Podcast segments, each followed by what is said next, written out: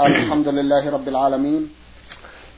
والصلاة والسلام على نبينا وسيدنا محمد وعلى آله وصحبه وسلم. مستمعي الكرام السلام عليكم ورحمة الله وبركاته.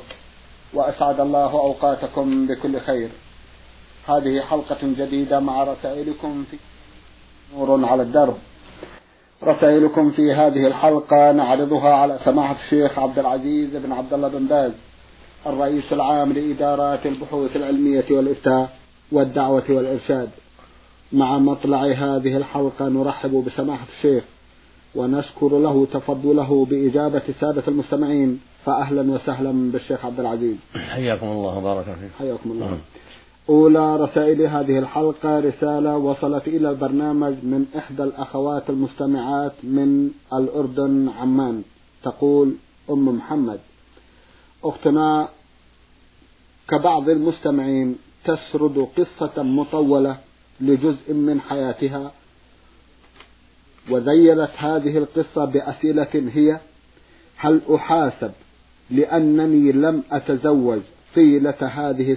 هذه السنين هل يعتبر إنفاقي على ولدي ثوابا يغنيني عن إخراج زكاة أموالي إنني أضيع صلاة الصبح أحيانا بالنوم فهل هذا إثم علي؟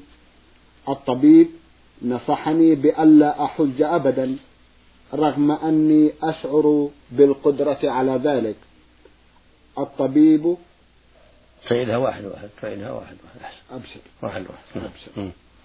هل أحاسب لأنني لم أتزوج طيلة هذه السنين؟ بسم الله الرحمن الرحيم. الحمد لله وصلى الله وسلم على رسول الله وعلى آله وأصحابه من اهتدى بهداه. أما بعد فلا ريب أن الله سبحانه وتعالى شرع للرجال والنساء الزواج وأمر به في كتابه العظيم حيث قال سبحانه وأنكحوا الأيام منكم والصالحين من عبادكم وإيمائكم إن يكونوا فقراء يغنهم الله من فضله. وقال النبي الكريم عليه الصلاة والسلام يا معشر الشباب من استطاع منكم الباء فيتزوج فإنه أغض للبصر وأحسن للفرج ومن لم يستطع فعليه بالصوم فإنه له وجاء. فأنت أيها الأخت في الله إذا كنت تستطيعين الزواج وقد خطبك من ترضين فأنت على خطر من الإثم. لأن الزواج فيه مصالح كثيرة. منها أن ذلك من أسباب عفة الرجل ومن أسباب غض البصر ومن أسباب حسن السمعة والبعد عن التهمة ومن أسباب الأولاد. الذين قد ينفعك الله بهن بهم في هذه الدنيا وفي الآخرة بدعواتهم وصلاحهم وعملهم الصالح ودعوتهم لك إلى غير ذلك. أما إن كنت لم يتيسر لك الزواج وليس في طاقتك الزواج بل ذلك إلى غيرك فليس عليك شيء. الإنسان إنما يؤخذ بتفريطه وتساهله أما إذا كنت ما خطبك أحد أو خطبك ما لا ترضين دينه ولا أمانته فليس عليك شيء. نعم. بارك الله فيكم. في سؤالها الثاني تقول هل يعتبر إنفاقي على ولدي ثوابا يغنيني عن إخراج زكاة أموالي؟ لا. الإنفاق على الولد أمر لازم. إذا كان الولد فقير وليس له أب ينفق عليه إما ميت وإما عاجز فالنفقة منك عليه واجبة على الصحيح. إذا كنت قادرة والزكاة لا تصلح للولد ولا للأب ولا للأم. وإنما تصلح للفقراء من الإخوة والأخوات والأعمام والعمات ونحو ذلك. أما ولدك فالواجب عليك الإنفاق عليه من مالك؟ أما الزكاة تنفق في جهات أخرى. الزكاة تنفق في أهلها من الفقراء والمساكين غير أولادك. نعم. إنني أضيع صلاة الصبح أحيانا بالنوم فهل هذا إثم علي؟ هذا في التفصيل. إذا كان النوم غلبك وليس لك اختيار فالنوم ليس في التفريط كما قال النبي صلى الله عليه وسلم ليس في النوم تفريط إنما التفريط هو اليقظة أما إذا كان إذا كنت تستطيعين أن تقومي للفجر بوضع الساعة المنبهة أو بتكليف من لديك من أهلك بإيقاظك ثم تساهلت تأثمين بهذا. وعليك خطر. وعليك أيضا أن تبكري بالنوم ولا تسهري حتى تستطيع أن تقومي للفجر. فإذا تساهلت بالسهر أو بعدم وجود الساعة المنبهة أو بعدم تكريم من يوقظك فأنت كمتعمدة عليك إثم عظيم وقد تكفرين بذلك لأن من ترك الصلاة عمدا حتى خرج وقتها يكفر عند جمع من أهل العلم. لقول النبي صلى الله عليه وسلم العهد الذي بيننا وبينهم الصلاة فمن تركها فقد كفر. وعن جابر بن عبد الله الأنصاري رضي الله تعالى عنهما عن النبي صلى الله عليه وسلم قال بين الرجل وبين الكفر والشرك الصلاة.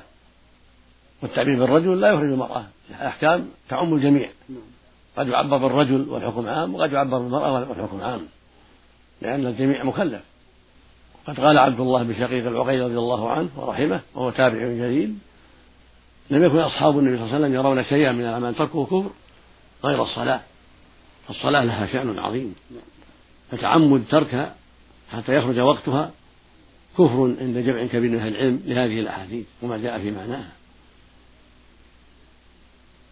أما إذا غلبك النوم كما تقدم فلا شيء عليك لكن عليك أن تحتاطي عليك أن تضعي الساعة المنبهة على الوقت عليك أن تكلفي من يتيسر من أهل بيتك بإيقاظه عليك أن تنامي مبكرة حتى تستطيع القيام.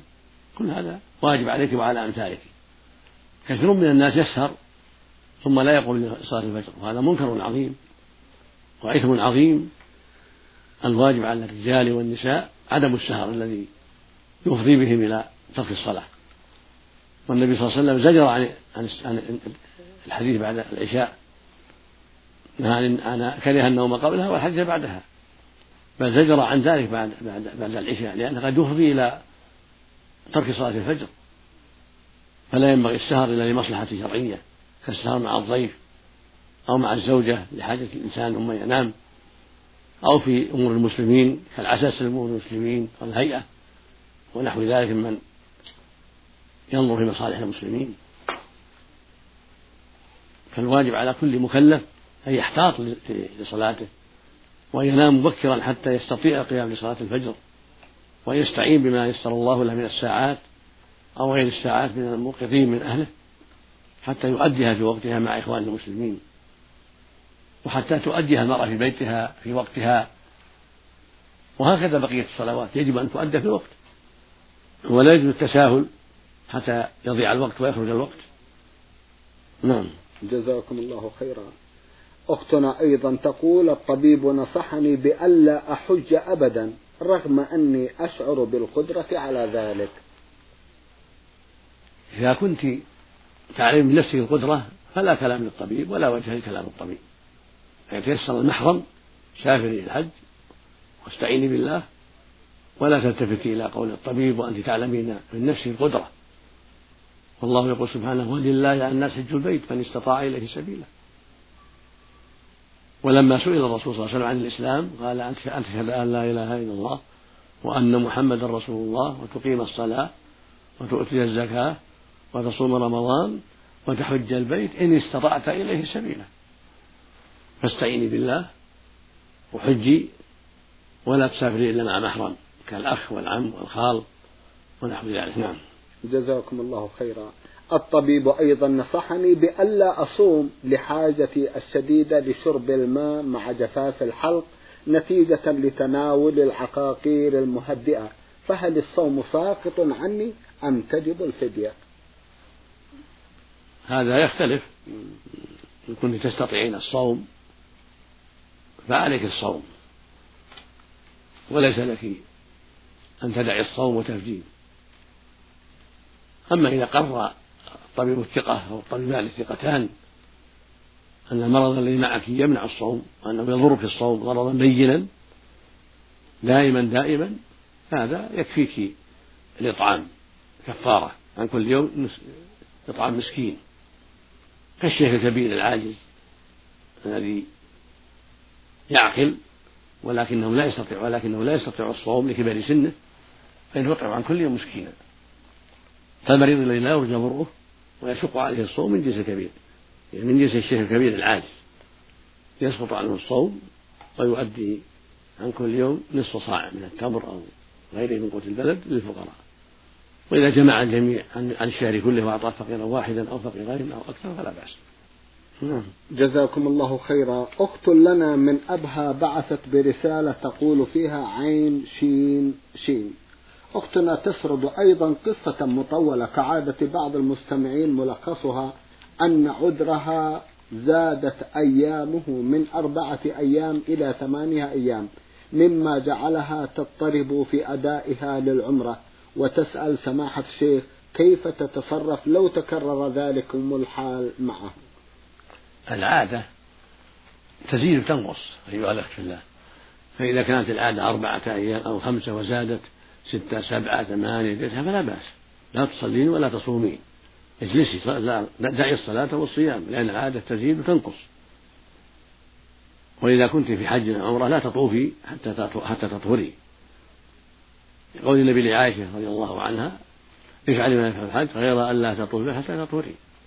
فالحائض والنفساء تمتنعان من الطواف حتى تطهرا وهكذا الصلاة لأن العادة تزيد وتنقص وأكثر مدة الحيض خمسة عشر يوما. عند جمهور أهل العلم إذا استمر معك الحيض إلى خمسة عشر يوم فهذا حيض.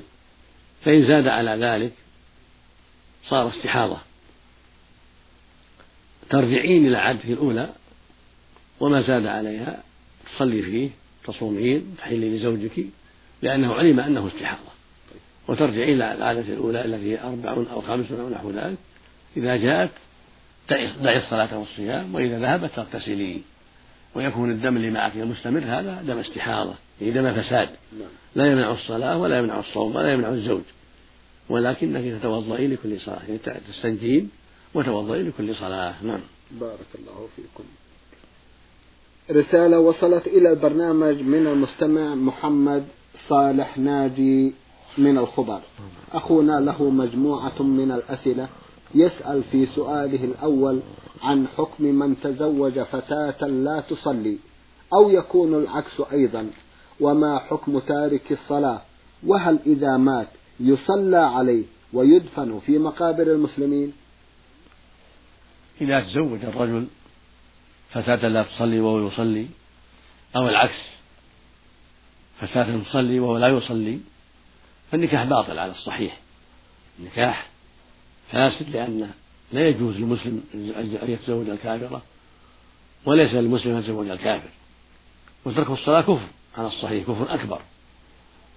فإذا كان أحدهما يصلي والآخر لا يصلي فإن النكاح لا يصح. بل يجب أن يجدد بعد توبة من لا يصلي إذا تاب يجدد النكاح. إذا كانت إذا كان صاحبه يرغب فيه. أما إن كان لا يصليان جميعا فأصل النكاح صحيح. كنكاح الكفار. نكاح صحيح.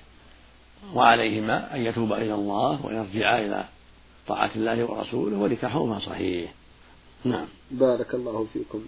أخونا يسأل عن زواج الشغار ويقول إنه معروف لدينا باسم الزقار. الزقار؟ نعم. يقول من وقع فيه ومضى على زواجه سبع سنوات وأنجب بنين وبنات كيف يتصرف؟ نكاح الشغار ويسميه بعض الناس نكاح البدل. هذا النكاح على حسب أسمائه. يعرف بأنه اشتراط امرأة في امرأة اشتراط أحد الوليين الزوجة الأخرى والآخر كذلك.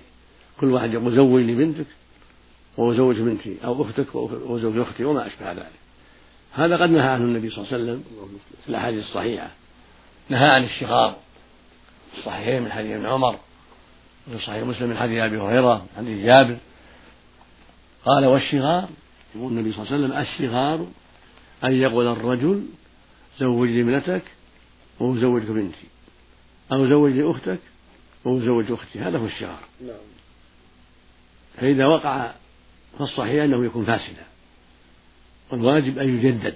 إذا كان لهما رابع فيما بينهما يجدد من غير شرط المرأة الثانية. كل واحد يجدد بغير شرط المرأة الثانية. ولو مضى عليه سنوات يجدد. نعم. إذا كان ترغب فيه ويرغب فيها يجدد بنكاح حضرة شاهدين وبمهر جديد من دون يشترط عليه المرأة الأخرى. وهكذا الآخر. كل واحد يجدد. إذا كان ترغب في زوجته وهو يرغبها. أما إن كان لا يرغب أحدهما في الآخر فإنه يطلقها طلقة واحدة. لأن هذا النكاح فاسد فلا بد فيه من طلقة واحدة. تمنع تعلق أحدهما بالآخر. وتحتج بها في في تزوجها لغيره إذا اعتدت. نعم. بارك الله فيكم. أخونا يسأل ويقول ما حكم الاختلاط العائلي؟ مثل ابن العم وابن الخال وأخو الزوج وما أشبه ذلك وهل يجوز للمرأة أن تصافح الرجل مثل ابن العم وابن الخال وأخي الزوج وغير ذلك؟ ومن هم الذين تجوز مصافحتهم؟ وما صحة الحديث الذي يقول ما معناه؟ خير لأحدكم أن يطعن في رأسه بمخيط من حديد ولا يمس امرأة لا تحل له. الاحتياط العائلي فيه تفصيل أما بين المرأة وأبي زوجها وجد زوجها وأولاد زوجها فلا بأس لأنهم محارم. أما اختلاطها مع إخوته أو بني عمه يرونها ولا تحتجب عنهم أو تصافحهم هذا لا يجوز ليس لها الكشف لهم وليس لها مصافحتهم وإنما تصافح المحارم فقط كأخيها وعمها وخالها وأبي زوجها وابن زوجها أما أن تصافح أخا زوجها أو عم زوجها أو خال زوج فلا. وهكذا ابن عمها أو ابن خالها أو ابن خالتها لا لا تصافحه ولا تكشف له أيضا. بل تحتجب تحجب وجهها وبدنها ولا تصافحه ولكن تكلمه. ترد عليه السلام تسلم عليه تسأله عن حاله وحال أولاده لا بأس. لكن لا تصافحه ولا تكشف له بل تحتجب عنه. تحجب وجهها وبدنها كله عن هذا الذي هو ابن عمها أو ابن خالها أو أخو زوجها أو زوج أختها أو ما أشبه ذلك. وهذا كثير من الناس يفرط فيه كثير من العوائل نعم. يتساهلوا في هذا وهذا غلط كبير. يجب الحذر وعدم التساهل. وأما ما يروى عنه صلى الله عليه وسلم أنه لا لا يطعن بحديدة في رأسه. خير من أن يصافح امرأة؟ حديث معروف. لكن لا أذكر الآن حال سنده. وهو معروف. وهو يدل على شدة الإنكار في هذا وشدة الإثم في هذا. وأن ينبغي المؤمن أن يحذر أن يصافح امرأة. لا تحل له. لأنه وسيلة إلى التساهل وإلى وقوع ما حرم الله. وقد قال عليه الصلاة والسلام في لما بايع النساء قال إني لا أصافح النساء. وقالت عائشة رضي الله عنها كما جاء في الصحيحين ما مست يد رسول الله يد امرأة قط ما كان يبايعهن إلا بالكلام رضي الله عنه. الحاصل أنه صلى الله عليه وسلم كان يبايع النساء بالكلام لا بالمصافحة. فالواجب الحذر مما حذر النبي صلى الله عليه وسلم والتأسي به. ولأن المصافحة قد تكون وسيلة إلى ما حرم الله عز وجل. نعم. بارك الله فيكم وجزاكم خيرا. السؤال الأخير الذي نعرضه من رسالة أخينا من الخبر هو عن حكم من يزور الأولياء أو السادة ويطلب منهم حاجته أو يكون عنده مريض مصروع. علما أن الأولياء يذبحون للجن فما حكم يقول ما حكم من يزور الأولياء أو السادة ويطلب منهم حاجته أو يكون عنده مريض مصروع علما أن الأولياء يذبحون للجن. وما حكم من اضطر إلى ذلك بسبب الصرع أي الجنون. وما حكم من يعمل المحبة والكراهية بين الزوجين؟ هذه أمور خطيرة. فإن زيارة الأولياء الصالحين أو الأنبياء ليطلبهم ويستغيث بهم وينذر لهم هذا شرك أكبر. هكذا من يسمون السادة. وليزورهم ليستغيث بهم أو ليسألهم المدد والعون عند قبورهم أو بعيدا من قبورهم. كل هذا منكر. كل هذا من الشرك الأكبر. فالذي يستغاث به والذي يطلب الشفاء هو الله وحده سبحانه وتعالى. أما الذهاب إلى السادة أحيانا أو أمواتا يطلب منهم أن يشفوا مريضة ويعتقد فيهم أنهم يشفون المرضى وأن لهم سرا أو يطلب منهم عند قبورهم أو يسألهم المدد والعون أو شفاء المريض أو إغناء الفقير أو ردع الظالم أو ما أشبه ذلك من الأمور. هذا معناه يعتقد فيهم أنهم يتصرفون فيكون كفرا أكبر. هذا عمل المشركين مع اللات والعزى نعوذ بالله من ذلك. فالواجب الحذر من هذا والبعد عنه لأنه شرك أكبر. وهكذا الذبح للجن والتقرب إليهم بالذبائح شرك أكبر. أو الذبح لأصحاب القبور كالبدوي والحسين أو ابن علوان أو الشيخ عبد القادر الجيلاني أو غيرهم ممن قبلهم وبعدهم. ويذبح لهم يتقرب إليهم ليشفوا مريضة أو ليقضوا حاجته أو ليدفعوا عنه الظلم أو يردوا ضالته أو ما أشبه ذلك. كل هذا من الشرك الأكبر. هكذا قوله المدد المدد. المدد المدد. هذا من الشرك الأكبر. نسأل الله السلامة. هكذا سؤال من يدعي الكهانة عن حاجات هذا لا يجوز أيضا. فإن صدقه في علم دعوى علم الغيب كان شركا أكبر. فإنه يوجد من يدعي علم الغيب بواسطة النجوم والنظر في سيرها. واجتماعها وافتراقها وهذا يسمى المنجم. هذا إذا صدق في دعوى الغيب كان كفرا أكبر. وهكذا الكاهن الذي له رأي من الجن أصحابه من الجن يستخبرهم ويسألهم. فإذا صدق الإنسان فقد كفر بما أنزل محمد عليه الصلاة والسلام. لأن الرسول قال من أتى كاهنا فصدقه بما يقول فقد كفر بما أنزل على محمد صلى الله عليه وسلم. يعني كفر يعني صدقه في علم الغيب.